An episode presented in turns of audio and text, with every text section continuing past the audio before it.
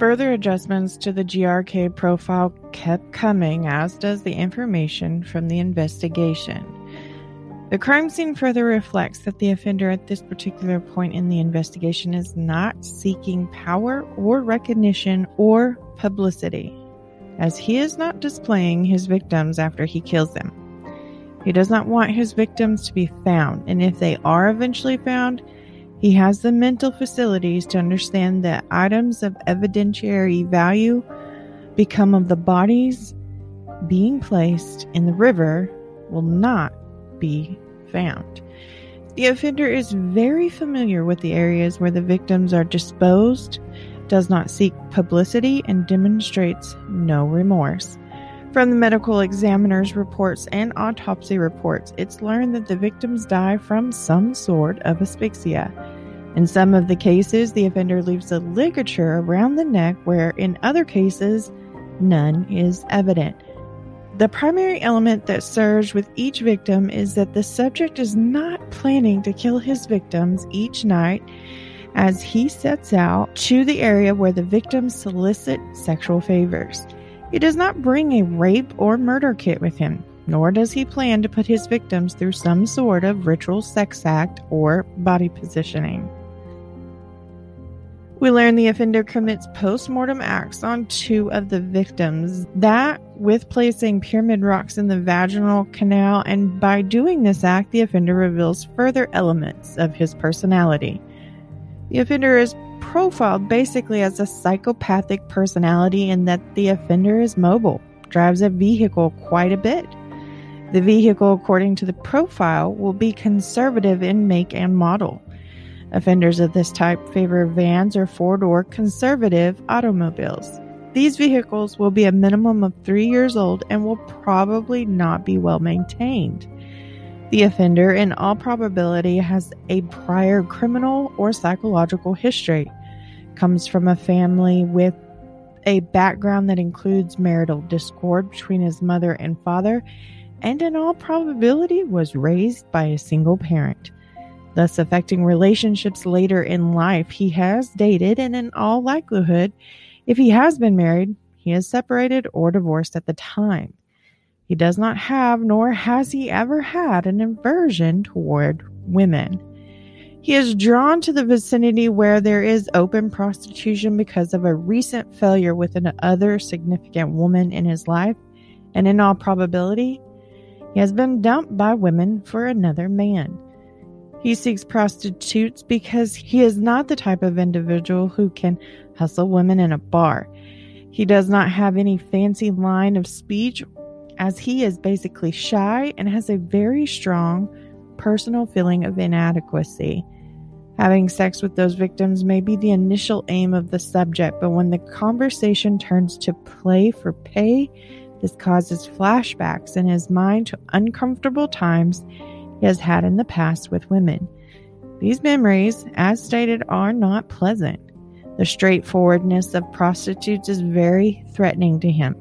They demonstrate too much power and control over him because of his personal feelings towards women and the action of prostitutes that will make him mentally comfortable to kill them.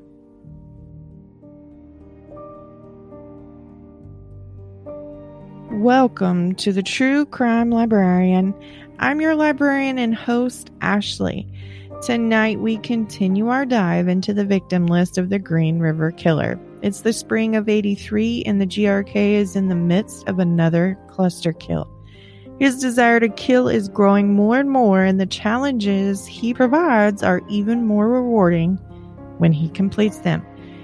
Gary is turning into a cluster killer by the very definition, murdering that goes on for days, weeks, and sometimes months.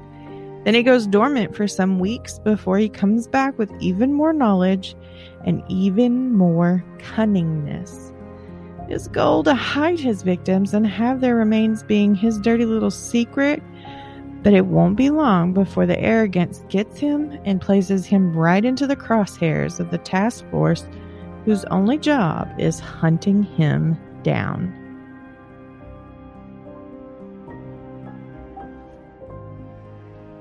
Warning this episode contains graphic detail of sex, murder, and adult language. Listeners' discretion is advised. If you feel that any of this may be too much for you, please skip this episode or have someone listen with you or for you.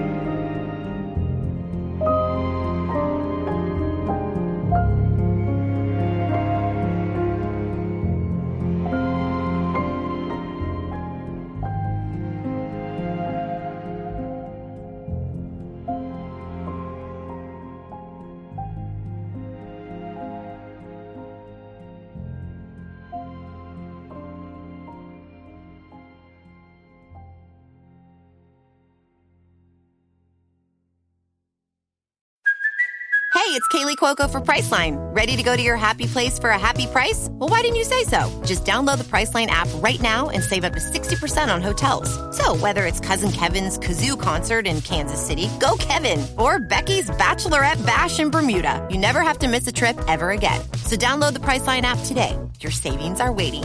Go to your happy place for a happy price. Go to your happy price, Priceline. Good evening, my true crime nerds. I hope you've all had a chance to hear last week's episode. If not, I recommend going back and listening to episodes one and two before listening to tonight's episode, as we are in the final series for season three. And this is a big case with 49 victims. Don't forget, you can always head over to the truecrimelibrarian.com and make a contribution to the show. No donation is too big or too small, as it all goes right back into the show to keep bringing you the cases you want to hear by yours truly. Thanksgiving is just about here, which means time with the family, being grateful for all that you have and the people you have in your life. I want to wish you all a happy Thanksgiving from me and my family to yours. Celebrate, eat too much turkey, talk too much, and just enjoy time with one another. What else comes with the big turkey day? Oh, that's right, Black Friday shopping.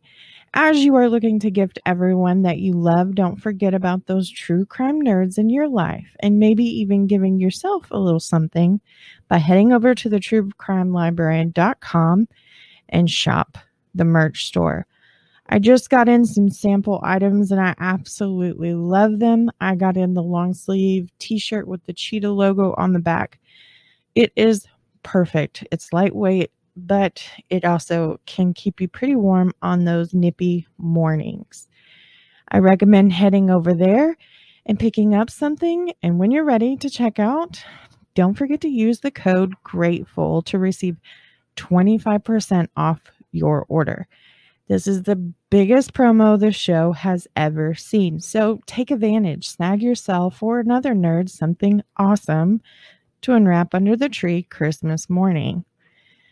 Don't forget that you can always recommend and review the show, all of which go a very long way to support TTCL and help us grow without it costing you anything all it does is ensures that I'll be around for many, many cases to come. Enough of all of this housekeeping. Let's get to what you all came here for the true crime.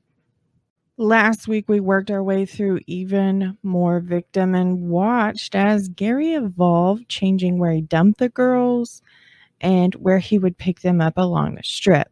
Law enforcement was building one of the largest task force seen in this nation just to hunt one man down. Their eyes were trained on the murky waters of the Green River that ran parallel to the strip, as many victims showed up in the waters or along the embankment. While they watched the strip and the waters, they begin their search for the man responsible for the senseless murder of the city's sex workers. On August 20th of 1982, I know we're kind of going back in the timeline, but this seems to be a little bit relevant here, and I want to make sure we get it in there before we get too far ahead. Law enforcement arrested their very first suspect in this case.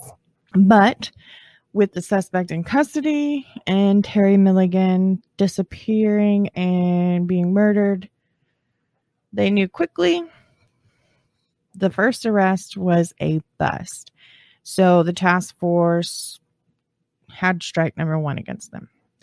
Well, then we get this guy. And if you know anything about the case, you're going to know this name when I say it. He inserted himself into the investigation pretty early on, and all he did was bring attention to him and away from who was really doing the killings. Melvin Wayne Foster. He quickly rose to the top of the persons of interest list, and he did it all to himself. Inserted himself into the investigation, which, if you remember, that was part of John Douglas's initial analysis. On October 13th, 1982, just three days before the task force was formed, Melvin made the very first phone call into the police station and putting himself in the middle of this investigation. Now, during the phone call, he didn't give his name, he didn't give how he knew this information. He just said, quote, haven't you people considered the possibility that a cab driver might be doing this? End quote. Well, he hung up as soon as that little spiel was out. So we're all on the same page, right? Sketchy dude calls the police, gives up some weird message, then hangs up. Not exactly the person that gives you information that you can count on being accurate, right? And if he is giving you information and it's sketchy in this way, you tend to believe the complete and absolute opposite of what they just said to you, right? Because surely it wouldn't be that easy. Then he calls back again the following week. This time he talks to Detective Arl Tripp from the Major Crime Unit, and this is what he had to say. He said, quote, you should be looking at the cab drivers. They're the ones who know all these hookers, end quote. Then Foster gave up a name. He gave some information that could be helpful and he said they should start looking into another cabbie named Smith. And it wouldn't be long before Smith kind of rose the ranks in the prime suspect world of the GRK case. And you wouldn't think that Melvin's word held too much of a punch, and it really didn't. The only reason Smith rose like he did to the top of the persons of interest list is because Seattle Police Department turned to King County and was like, um, here's this person that you should kind of look into. So, you know, you have fellow law enforcement saying that, you know, he could be he could fit the profile. He could be the one killing. And now you have people calling in and saying the same thing. Of course, your eyes are going to turn and be like, what is it about this person that makes others think that they are capable of killing someone, right? So they do. On September 3rd, which was a Friday afternoon, not long after Melvin called and gave over the name Smith, a worker who helps people at the runaway center brought in three kids. These kids had some information they needed to share with police. The three told the detectives what they knew about Smith and what they knew about a kind of sketchy dude named Foster. Well, Smith liked to take advantage of the fact that they were sex workers, and sometimes he would have sex with these hookers that he would be driving around these sex workers, and sometimes he'd pay, and sometimes he just got what he wanted. You know what I'm saying? Like it wasn't agreed upon that that's how that would be taken. But Foster, his name I mean, your ears perk up. Why, you know, this is the guy who sent us on the, you know, the path of Smith. Why, why is his name coming up as somebody is kind of creepy, right? Well, the kids told him that Foster liked to take care of the street kids. He liked to give them advice. Sometimes he would give them money, and sometimes he would even have sex with them. Suddenly, Foster's name found its way on the list of suspects along with this Smith guy, but soon Foster's name would become far bigger than Smith. As a matter of fact, after some time questioning Smith with investigators, he did agree to a polygraph test in which he passed. He was a crappy cab driver and liked to take advantage of the sex workers he picked up, but he wasn't the guy that was out killing them. So now let's turn our eyes to Foster. September 9th of 1982, Foster was invited to the Major Crimes Unit office to discuss what he knew about this growing case. They questioned Foster for more than an hour about the Smith and why he felt like he should have been the suspect. And and Foster's only like real like why he's out the one why is he the one out killing all these girls kind of thing was that he knew that Smith would force these girls to have sex with him and that in Foster's eye was not okay. So then investigators asked him, you know, well, do you have sex with them? And Foster immediately is defensive and says, no, you know, he's just out there trying to help them. Hell no, anyone who would have sex with a 14 or 15 year old is nothing but a pervert. You know, how could you even think that about me? Well, investigators are like, okay, if you're not having sex with them, then what are you doing hanging around these young women? And he says, you know, I just want to help them. He didn't want them to be losers for their whole entire life. And he even claimed that he spent nearly $4,000 of his own money trying to help these women out. Foster then gave up something important. He admitted he had been to prison in his earlier life, but he had been out of trouble in his eyes since 1965. Well, as soon as he leaves this questioning and kind of educational moment, investigators pull his criminal history. Of course, that's what they're going to do. We need to know what did you go to prison for? And now, whether or not what that crime was that he did serve time for, I don't know. I'm sure if I, you know, was out there just digging, digging, digging, and and could only chase that lead, I'd eventually figure out why. But as it pertains to the case, it's not relevant because I don't think it came up as an assault, which we would be looking for thanks to Douglas's analysis. So, had that been something that caught investigators' eyes, I'm pretty sure we would have seen that information come up with Foster and who he is, but it didn't.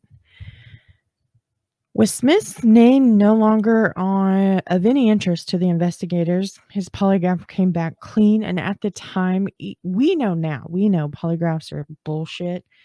Sometimes they pass them and they, you know, are the ones that are guilty, and sometimes they fail them and they had nothing to do with it. Smith mm-hmm. passed it.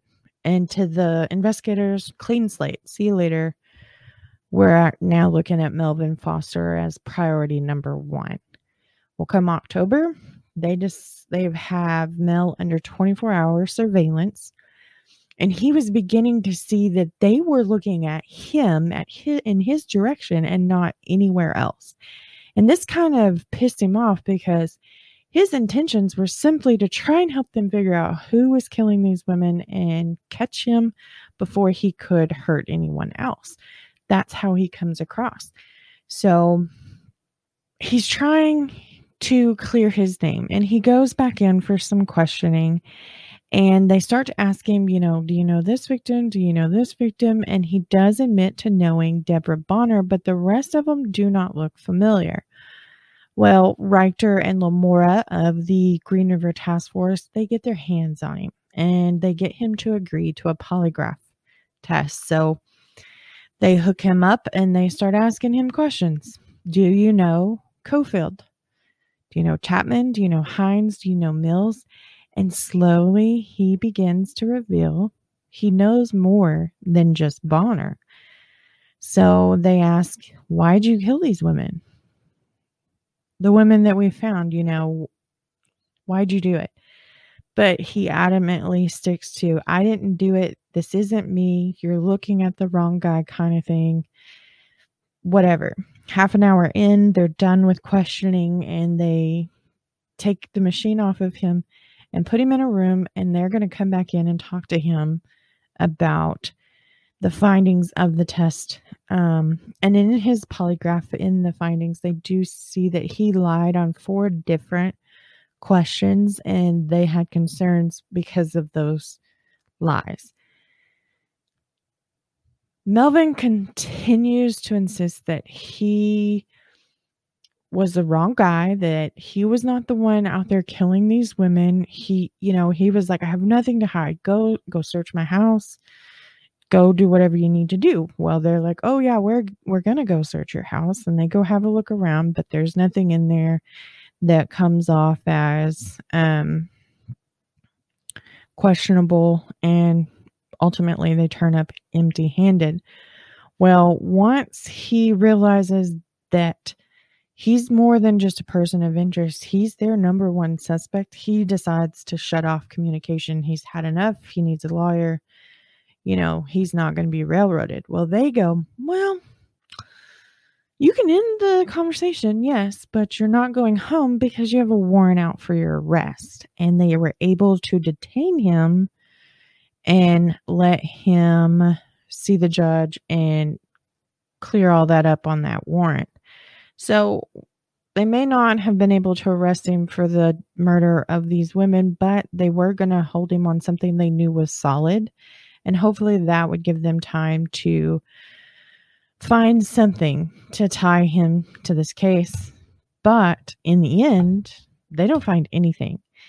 And Melvin's done playing cat and mouse with them, and he goes to the media and he's like, Look, these people have zeroed in on me. They're not looking for the person killing your kid or killing your sister or whatever they're trying to make me to be the bad guy when the real guy is out there getting away with it. And, you know, he says, I wish I knew who it was so I could tell you who it was.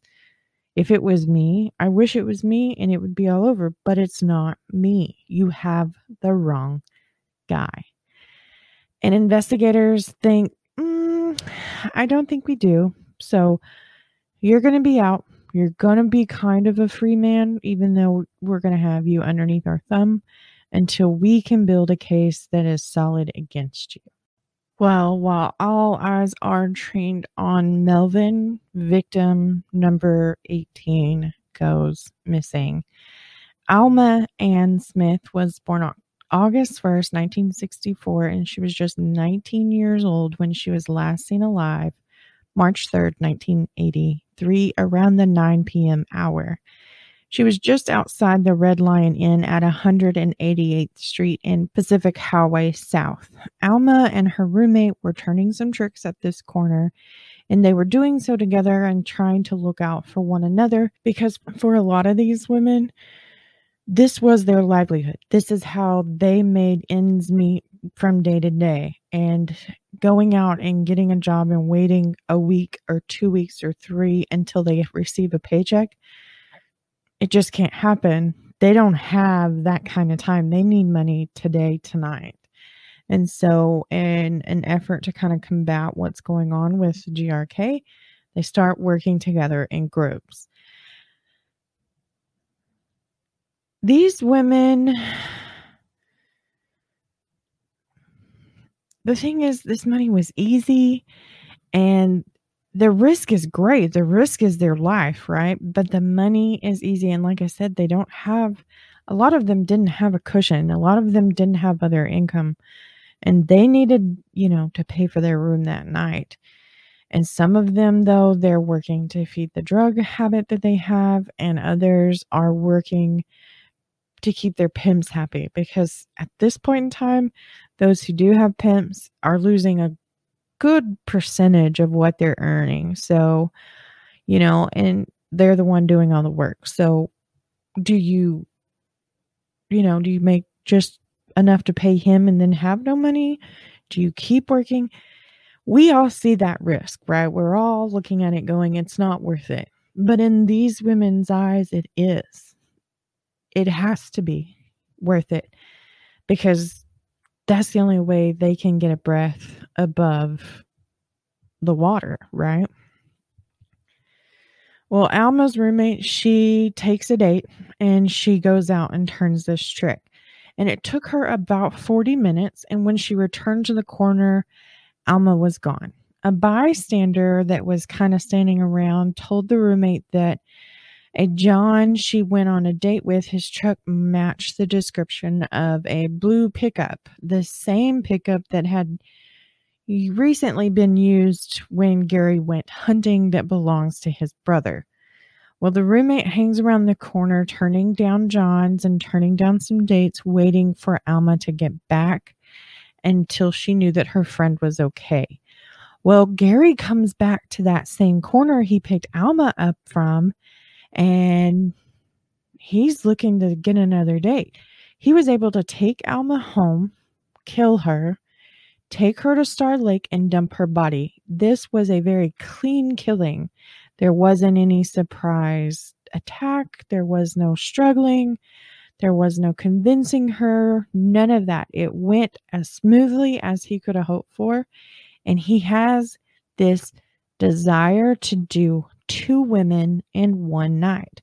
So he comes back around. Well, there's Alma's roommate waiting for her at the corner, and Gary decides to reach out and see if she would like a date.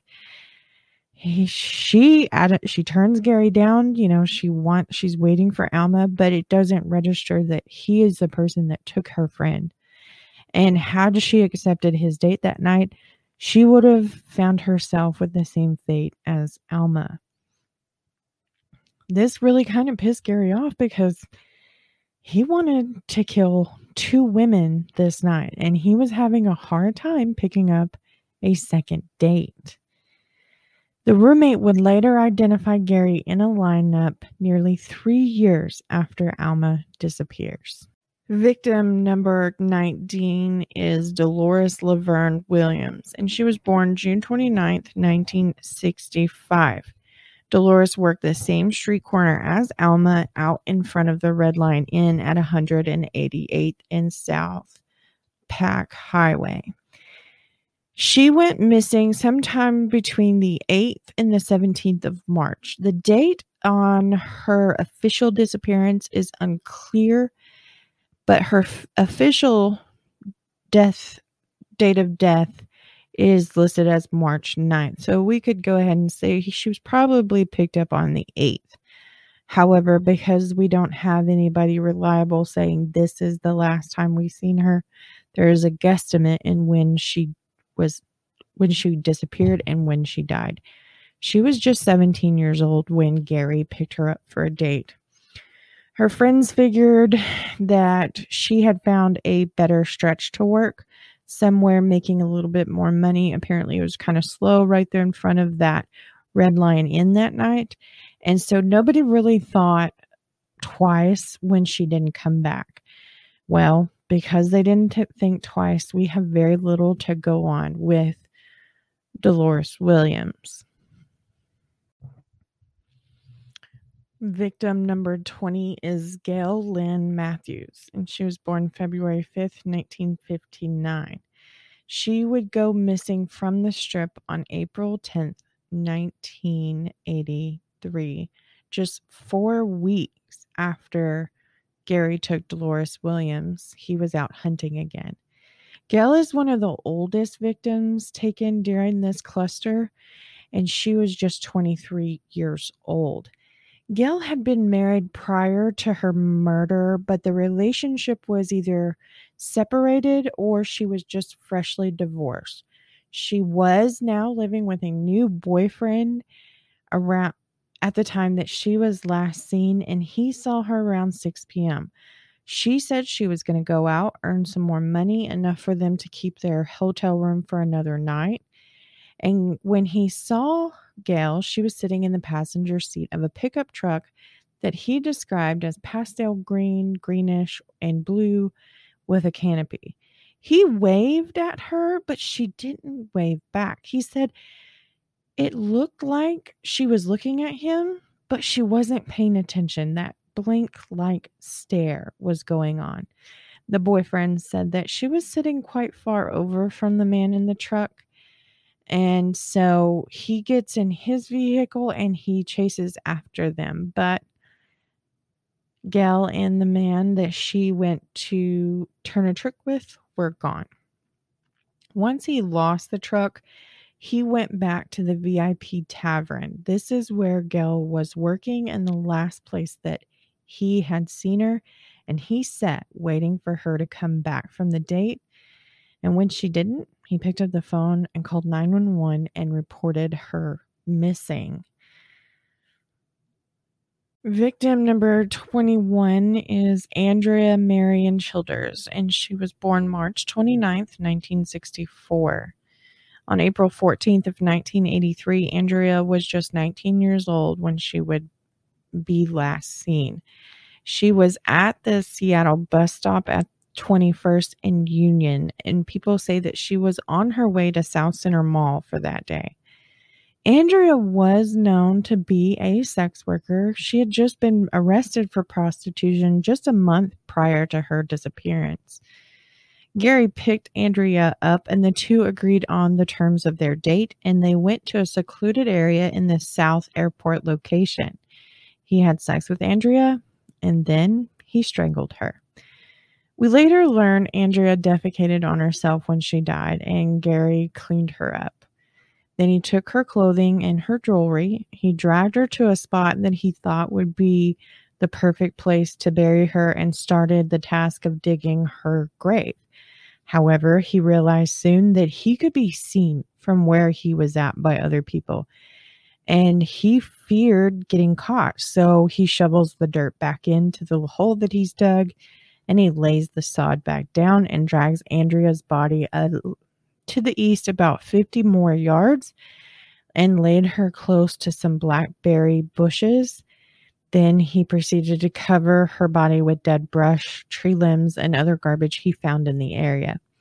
Here's the thing Gary learned something fairly quickly when he um, switched up disposal sites and methods when he buried the victims, he made he took great effort to take sod. And most of us know what sod is. It's pre-grown grass.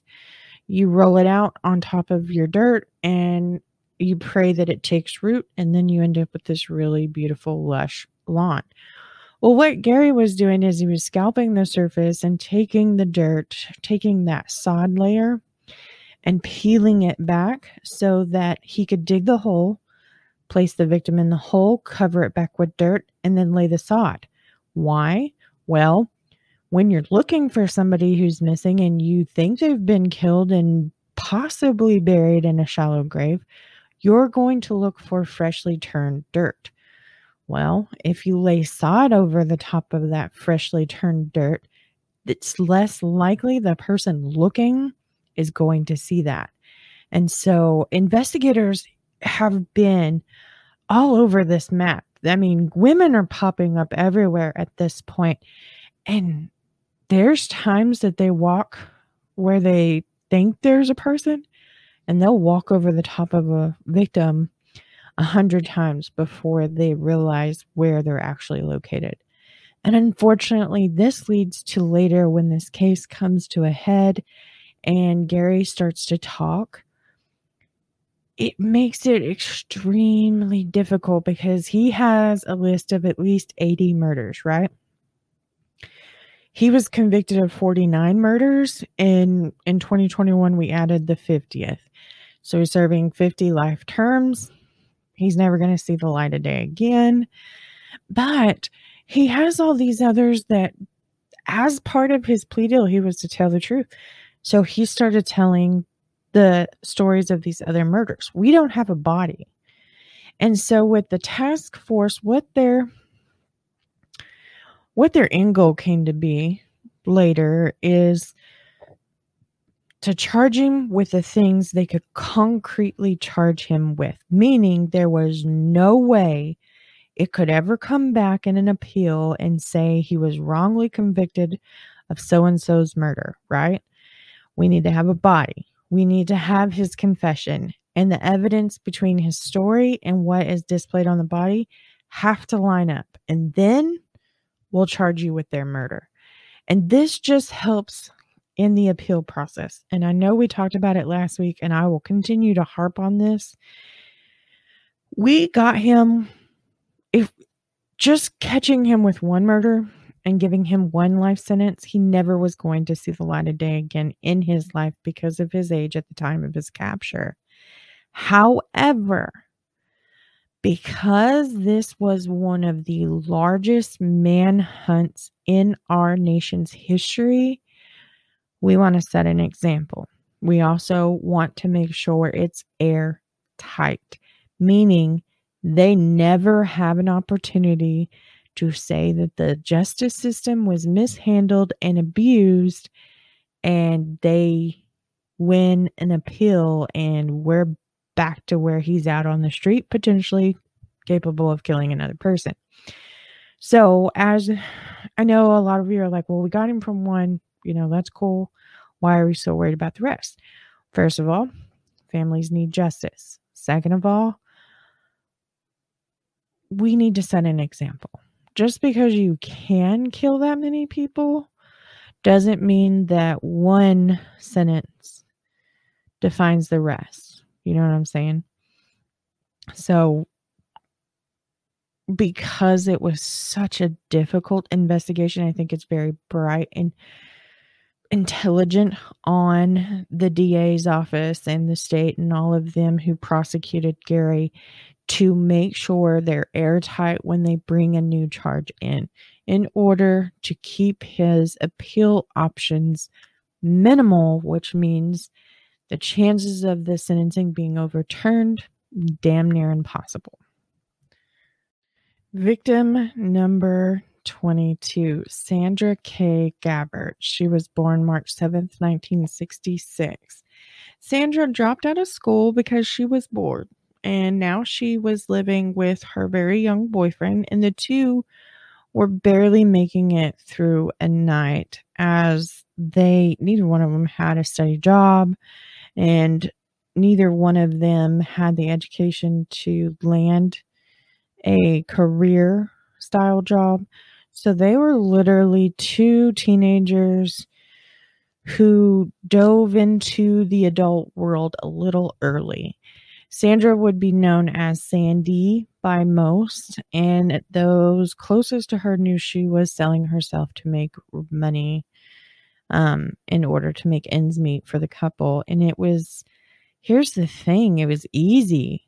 She didn't have to have an education, which means she didn't have to sit through school, which she didn't like. And in 40 minutes, she could make a lot of money. Sandy's mom really worried about her being out there on the corner, and she would often voice this concern to her, saying, you know, I wish you would go and get a, a legitimate job. I don't like the fact that you're out there doing this. And now we have this crazy man out kidnapping, you know, sex workers and, and killing them. And look at what risk you're taking. But her mom, she said she could turn one trick, take half an hour, and make as much as she would have made working at Kentucky Fried Chicken for two weeks. Now you try to show someone the logic of getting a legitimate job, end quote. This is what she had to say about her daughter. You know, I could tell her till I'm blue in the face, but it doesn't match the logic in her daughter's mind. Nancy would last see her daughter four days before she disappeared when the two had lunch together at a Mexican restaurant on April the 13th. On April 17th, Sandy was last seen by her boyfriend slash pimp at the 7 Eleven store at 142nd Street and Pacific Highway South. Sandra was just 17 years old when she accepted a date with Gary Ridgway.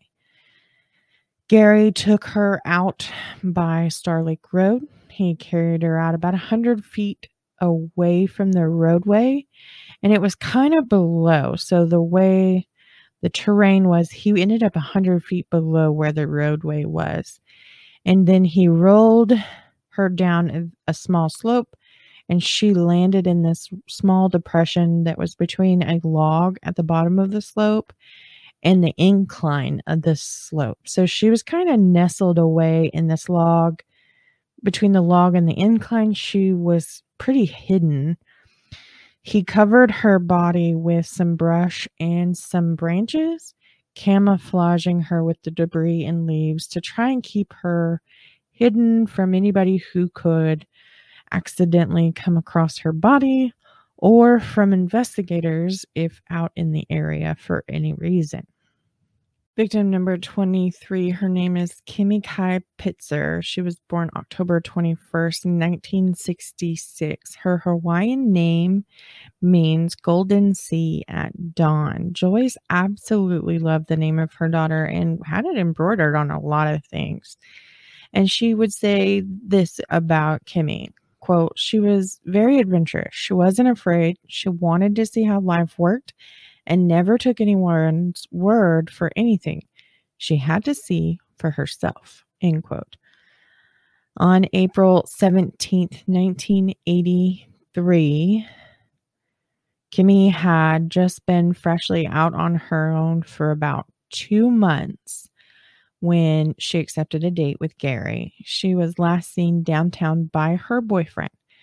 Kimmy and her boyfriend had gotten into this fight about their relationship and kind of what direction it was heading into. Kimmy took off and jumps into the passenger seat of an older green Ford pickup.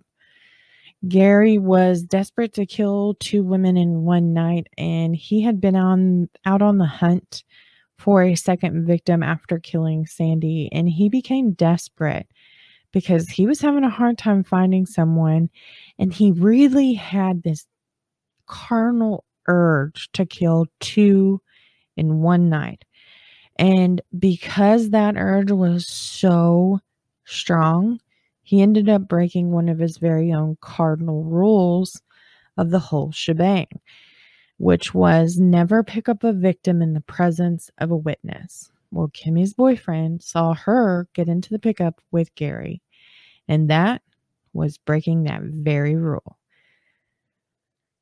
Gary agreed to with Kimmy on the the aspects of their date that after the ordeal was over, he would take her home. And this was just so he could seal the deal, get her in the truck, and have a second victim. But he said, quote, there's no way I'm going to waste my time having sex with her, pay her 40, 30, 60, whatever, and then drive her all the way back into Seattle. That's something I wouldn't do. I would get there and kill her. I'm not going to waste my money driving all the way back. End quote. Well, Ridgway got his way. He got Kimmy all the way back to his house. Mm-hmm. The two had sex and then he killed her. He then drove her out to Mountain View Cemetery and dumped her body. Kimmy was left in the same place as Sandra Major, along with Jane Doe B17. Here's the thing about Jane Doe B17 she's the official victim on the list, and I'm pretty sure I'm pretty sure it's one of the 49 he was charged with because we had a body. But because these women were known to have street names, and I doubt very seriously Gary wanted to know their name. And if they did say their name, he probably wasn't inclined to remember. So when we when the bodies were found along with bone 17 we didn't have an identity so when that happened in this case, they were listed as Jane Doe Bones, which is what the B stands for, and then a digit. Now, that digit is said to possibly be their age. It's said to be the amount of bones that were recovered. They're said to be the number in which the the bones were recovered in. There's a lot of hubbub out there about what it all means. But in the end, it's just an identifying marker for the public to separate the multiple Jane Does we have. At this point in time, Jane Doe is unidentified. Um, she was found at Mountain View Cemetery where Kimmy was found.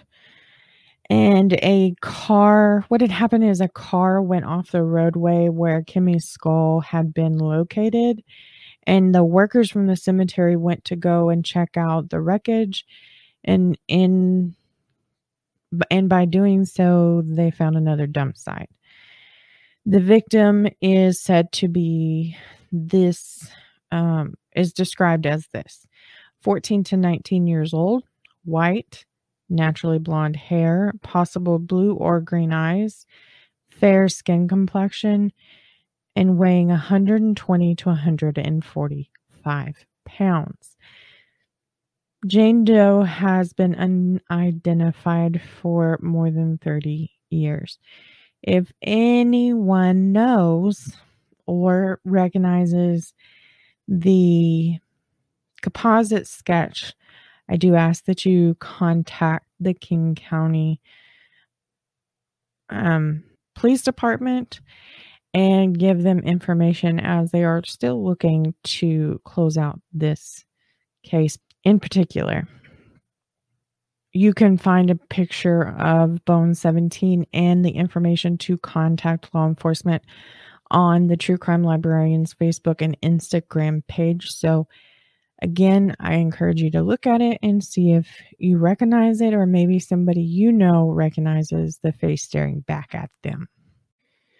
Victim number 24, Mary Jane Marie Malvar. She was born April 1st, 1965. Marie came from a pretty big family, but her family had no idea about her chosen career. They thought that their daughter was out there and she was being protected by her boyfriend. And in a sense, she was, but they had no idea that she was selling her body on the strip and her boyfriend was protecting her by sitting there with her while she worked and following her when they would go on, when she would accept dates from the Johns. On April 30th of 1983, Marie got out of the vehicle with her boyfriend and walked up to a dark truck that had approached where she was currently working. The boyfriend could see that there was a spot on the passenger door that was a lighter color than the rest of the truck. This description of the vehicle fits the description of Gary's then girlfriend's pickup truck. So he's using his girlfriend's truck to go out and pick up women. And by using multiple vehicles, it makes it really hard for um, investigators to pin down what vehicle belonged to him, which again makes it even harder for them to identify who it is they're actually hunting. Now, like I said, before, the boyfriend would follow Marie to the date sites after her and the John had agreed to the terms. All of this was in an effort to keep her safe due to the risk that's out there as there's a man hunting the sex workers on the strip. So the boyfriend's thinking, well, if something happens, I'll, I'll be right there and I'll be able to help you. However, this night, something gets in his way. After he follows the dark pickup down some way, he can see something heated is being discussed in the truck, and he can tell by Marie's actions. He said it was like she wanted to get out of the pickup truck. But the driver of the dark truck turned around in a motel parking lot and headed south instead of north on South Pacific Highway and then he turned left onto South 216th Street, where the boyfriend would lose sighting of the truck. Ridgway was living just one block south of South 216th Street on Military Road. Ridgway took Marie back to his house, where he killed her. Marie did not go down without a fight. She ended up scratching Gary and the scratches were so deep and gnarly, they left a scar in their wake. To this day, he has this scar on his body. He was able to reveal it to investigators during his interrogations. On May 3rd, 1983, Marie's boyfriend calls the Des Moines police and reported her missing. Now, this is several days after she had gone missing, but the boyfriend had kind of taken matters in his own hand and he was trying to solve it all before he went to the police. However, he wasn't able to. On May 4th of 1983, he finally admitted that Marie was working as a sex worker that night and that she had accepted the date with the John she was last seen with. He describes that man in the vehicle as a 40 year old Mexican or Indian male driver, and the truck was black. Well, her boyfriend goes out and he continues to look for this vehicle because he knows this truck. And when he sees that spot, he's going to be able to identify it. Later, he returned back to the police station on May 4th where he reported that he had found the truck when he went searching in the neighborhood surrounding 216th Street and Pacific Highway South. The truck he sees and is convinced that is the truck that picked up Marie is Gary's maroon 75 Dodge pickup located at 21859 32nd Place South. This is the home that Gary lived in after the renters moved out and he was in between wife number two and wife number three. He would bring many women back to this home to be killed. So, two Des Moines officers head out to Ridgway's home that day after the boyfriend had been in, and they question him about Marie. Well, guess what? Surprise, surprise. Gary denies adamantly about having a woman in his home at that time or any time before so. He also told them that he was currently unemployed and had been so for a couple months, when in reality, what was going on is he was on strike at Kenworth Motors. So we went through a period of time where he had nothing to do all day long because he was on strike. Now, as for those scratch marks that Marie left behind, he hid those from officers by leaning up against his fist and obstructing their view to see so. Once the officers left his home, Gary went inside and decided he needed to hide the fact that these were scratch marks. So he gets some battery acid and he pours it on the marks. Well, it doesn't do anything really when you look at it later. You can see their scratch marks with other tissue damage after he gets done doing this really stupid idea of pouring battery acid on himself, he goes out and he decides that he's going to rehide Marie's remains. So he goes out to 65th Avenue South in Auburn to move her body where she was buried. He felt like the heat was on him, and if somebody somebody has seen him with Marie, now, maybe it's possible that somebody's seen him dump her body.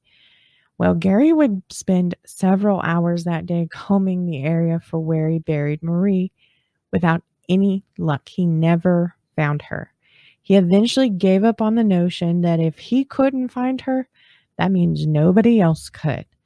Well, remember what I said? He was really good about scalping off the, the sod and masking where a freshly dug hole would be. He couldn't even find it. And in all honesty, later when he's giving his interviews and stuff with investigators, once he gets back to the scene, he may not can sit there in inside the police station and be like, this is where she's at. But he was able to travel with investigators to all these different sites that he dumped bodies in. And once he got there, 99.9% of the time, he was within 50 yards of where the body was actually found.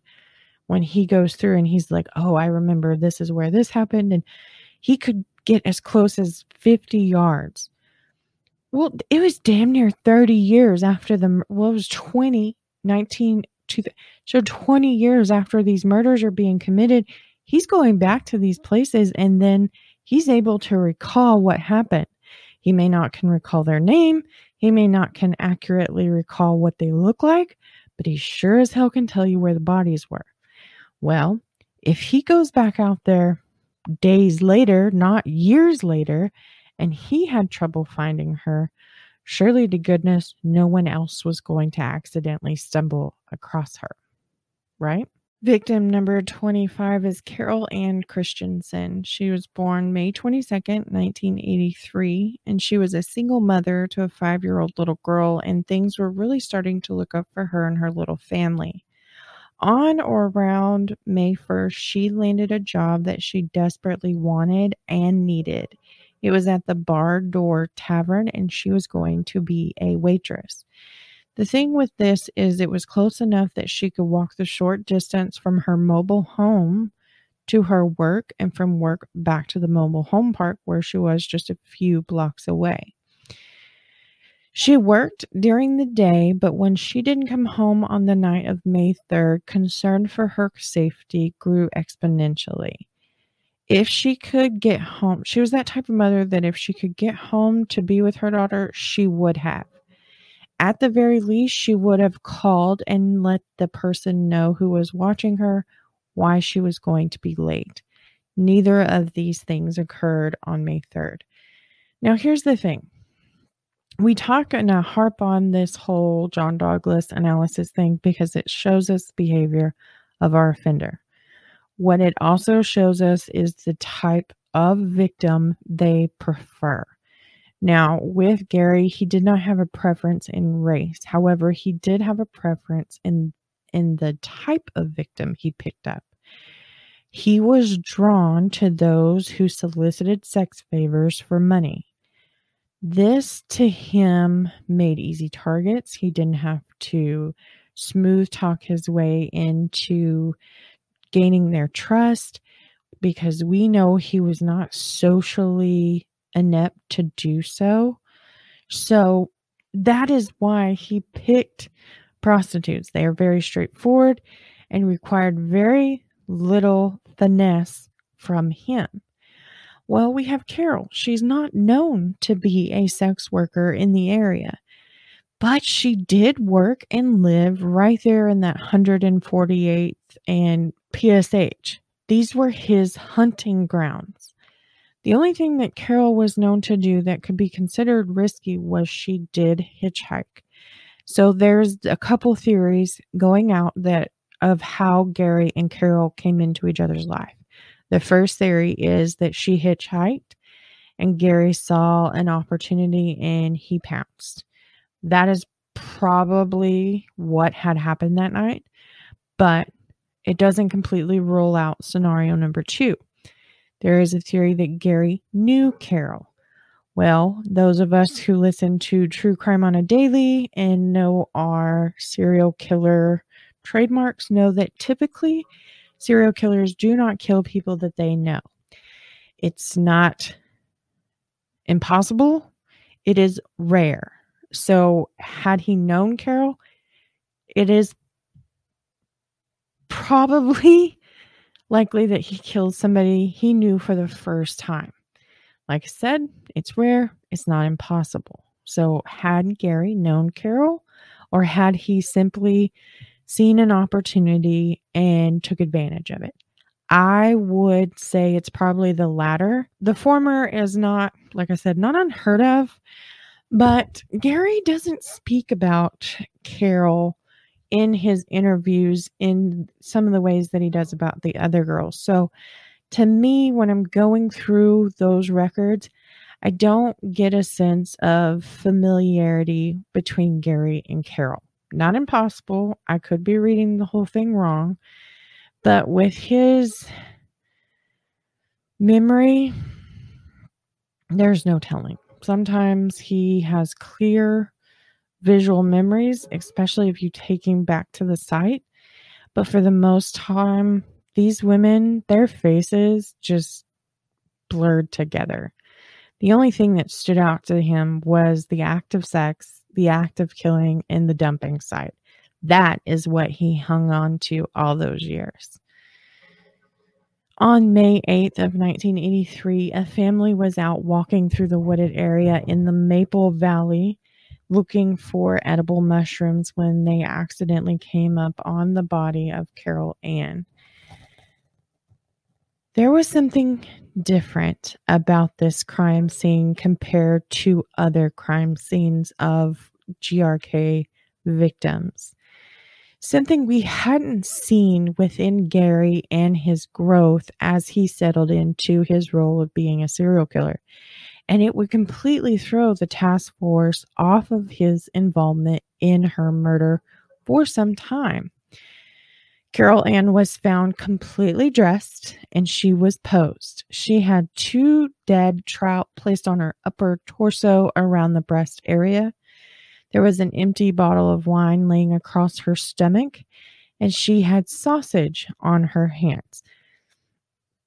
Now, for those of you who are some form of psychology major and you have a theory as to why he chose this method of posing, please get with me because I'm not going to lie to you, absolutely throws me off my game.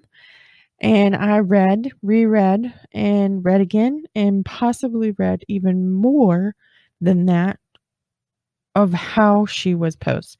None of it makes sense. None of it. Of course, some of the investigators later say, well, was it a, a a like taunting, can you catch me kind of thing because of the trout. But the thing that throws me is what the fuck is sausage doing on her hands? It is so, it's not funny, but it is so weird. So weird in comparison to what I have been reading. And like, you know, some of these victims, they just don't have um, a backstory to really tell. And with Carol, there's not one. She was a mother. She was trying to be a single parent. She was trying to do it the legitimate way. And then he goes out and throws the whole damn thing off by posing her like this. Here's the other thing there was ligature left around Carol Ann's neck. It was a yellow plastic braided rope and it was tied extremely tight around her neck. And there was a brown paper bag over her face. Multiple reports talk about the brown paper bag over her face, and some reports do not. It is not listed within the interview packet, it's not listed there. So I'm not going to say that's the holy grail of this whole scenario because it's really not. Carol's case initially was investigated by the Major Crimes Unit instead of the Green River Task Force because initial look, nothing about the way she was found, her history, none of it matched up with victims, with official victims on the GRK list until they really started to look at her geographical reference. And then it was like a light bulb. She was working within the hunting ground, she lived within the hunting ground it's very possible she was mistaken as a prostitute and picked up and murdered. And because she didn't have the background that all the other victims had, and that's what led him to pose her and try and throw investigators off his trail, I don't know. It's really interesting that we have these anomalies in some of the victims and some of the the crime scenes because you almost want to say, hmm, that's a different person. But in reality, it's not. It seems like he had a different emotion at the time that he was going through the killing and the posing of the body. There was something more or something less there. And you really can't pin it down because he wasn't completely consistent. And that is another reason he was able to elude arrest for so long. It's frustrating, frustrating. Victim number 26 is Martina Teresa Authorlee. She was born March 21st, 1965, and she came from a military family. They moved up close to Portland around 1968 and her father served in the army. So, therefore, Martina grew with a dream of being in the service and having a career. And when she was eligible, she enlisted into the National Guard in 1982. However, following her six week basic training, Martina was honorably and medically discharged from the military. Her dream of having a service career was gone. And it's from this moment that her moral compass kind of skewed and she turned to working the streets and taking dates in order to make ends meet. In early May of 1983, Martina was picked up on the charges of prostitution. Once she was released on those charges, she moved over to the Moonrise Motel, where she would stay up until her disappearance. Well, guess what? Moonrise Motel in the hunting ground. On May 22nd, 1983, Martina and a fellow worker left the motel, headed over to PHS to turn some tricks. Sometime between the hour of 10 p.m. and 1 a.m., Martina met up with her girlfriend, and Martina told her girlfriend, you know, she was going to be picked up by a John in about 20 minutes for a date, and then she would be done for the night. When the date pulled up to pick up Martina up in front of the tavern where she and her girlfriend had met up at, Martina was never seen alive again after that. She was taken back to Gary's home where he would kill her and t- then take her body and dump it along Highway 410. He buried her next to a log and she was only 60 100 feet away from the roadway. She wasn't very far. He could not remember Martina's face. He could remember her disposal. So again, we have a victim that her face, her race, everything about her blurred except for the fact that she was a woman. He killed her and he can tell you accurately where he put her body. Our last victim for tonight is victim number 27. Her name is Cheryl Lee Wims. She was born May 23rd, 1964. She went missing May 23rd, 1983. She had just turned 18 and she was last seen from the Judkins playground. Her parents knew about a job that she had as a bus girl at a downtown restaurant, but didn't have any clue that Cheryl was walking the streets and selling herself for money. Her friends knew she was out turning tricks. Cheryl also had another high risk habit of hitchhiking. And all of this comes together to being too high risk during this time because Gary is hunting without restraints. He is seeing all over the news that their eyes are on this Melvin Foster guy. So they're really not looking in his direction. He thinks he's been smooth by going hunting in several different vehicles. He's been smooth by disposing in several different locations. He is doing this without any real worry. Okay and for her to be out there to not only selling herself to catching rides by hitchhiking and being young and her parents don't know where she's at it is just the perfect combination of chaos we do know that at this time Gary Ridgway was still on strike with Kenworth, so he was not working at the time of her disappearance. Cheryl would be dumped out by the ball fields where he dumped Wendy Stephens from last week's episode. She was our last victim that episode as well. She was also listed as unidentified until 2021. Unfortunately, Cheryl would go missing and they would not find her for some time. It is becoming very apparent as we work our way through this victim list that he is focusing in on one area in particular, and it's becoming his favorite spot on the strip to hunt. It's located from South 144th to South 188th to South 216th Street. Girls were disappearing faster than they were finding them. And like I said, with all eyes on Melvin Foster, Gary was free to keep up hunting and killing as the need drove him to.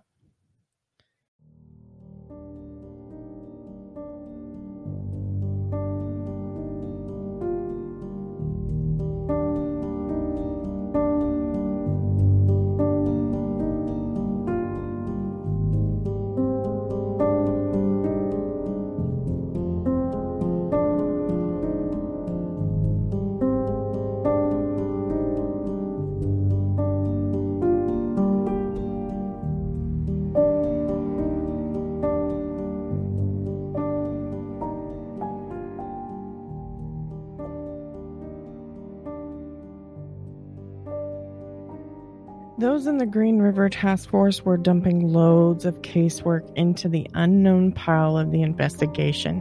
Investigators were being overworked, underpaid, and had no genuine lead into who was killing these women. With virtually 24 hour surveillance going on their number one suspect, they were baffled as to how he was managing to slip his tail and keep taking the women walking the street. The only thing worse than not knowing how Melvin was pulling all of this off was that women were coming up missing, but finding them was seemingly taking longer and longer each time. When they did find a body, they were analyzing every aspect of the crime scene, calling in specialists to help them zero down from the behavior to what they were looking at and everything in between. Melvin fit Douglas's profile, but he was the round peg in the square hole. Certain aspects of him matched. He was throwing himself into the investigation. He made a living driving around. He knew the victims. He claimed to be trying to help these women. He was slightly older than they predicted, but he had the criminal background. Melvin had to be their guy. I want to thank you all for joining me tonight as we continue the dive into the Green River case cleansed by the water. Gary is evolving and has even had his moments in attempt to throw investigators. He was playing games with their heads and it was working. Join me next week as we go even deeper in the secrets of Gary's start to pop up all over the city, and investigators are forced to peel their eyes from the water and put them on a swivel. Their killer was everywhere. As always, I leave you with one last line. Be aware of your surroundings as we do not know who is there to build us or destroy us. Much love, the true crime librarian.